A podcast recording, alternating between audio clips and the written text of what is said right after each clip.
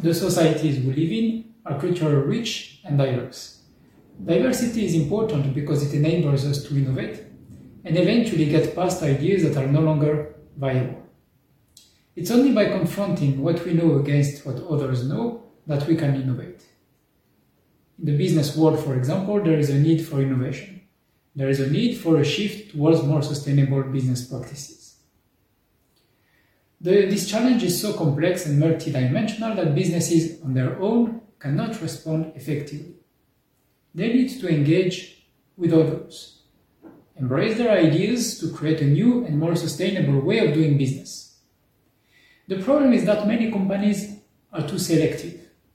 They focus on external ideas that are compatible with the quest for profits and returns to shareholders. Ideas that are not aligned with this win-win objective are rejected. Innovation for sustainability is difficult to achieve in this context. It explains why companies are doing well in some areas of sustainability and can suddenly become embroiled in scandals in other domains.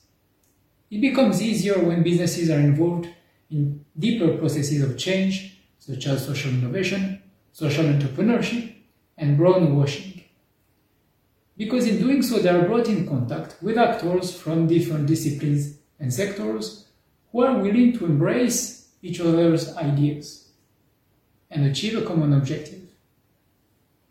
In our conceptual paper, we explain these processes of innovation for sustainability through the concept of syncretism. Why syncretism? Because it has historically been used to explain how religions have interacted with other value systems uh, to create new religions around the world.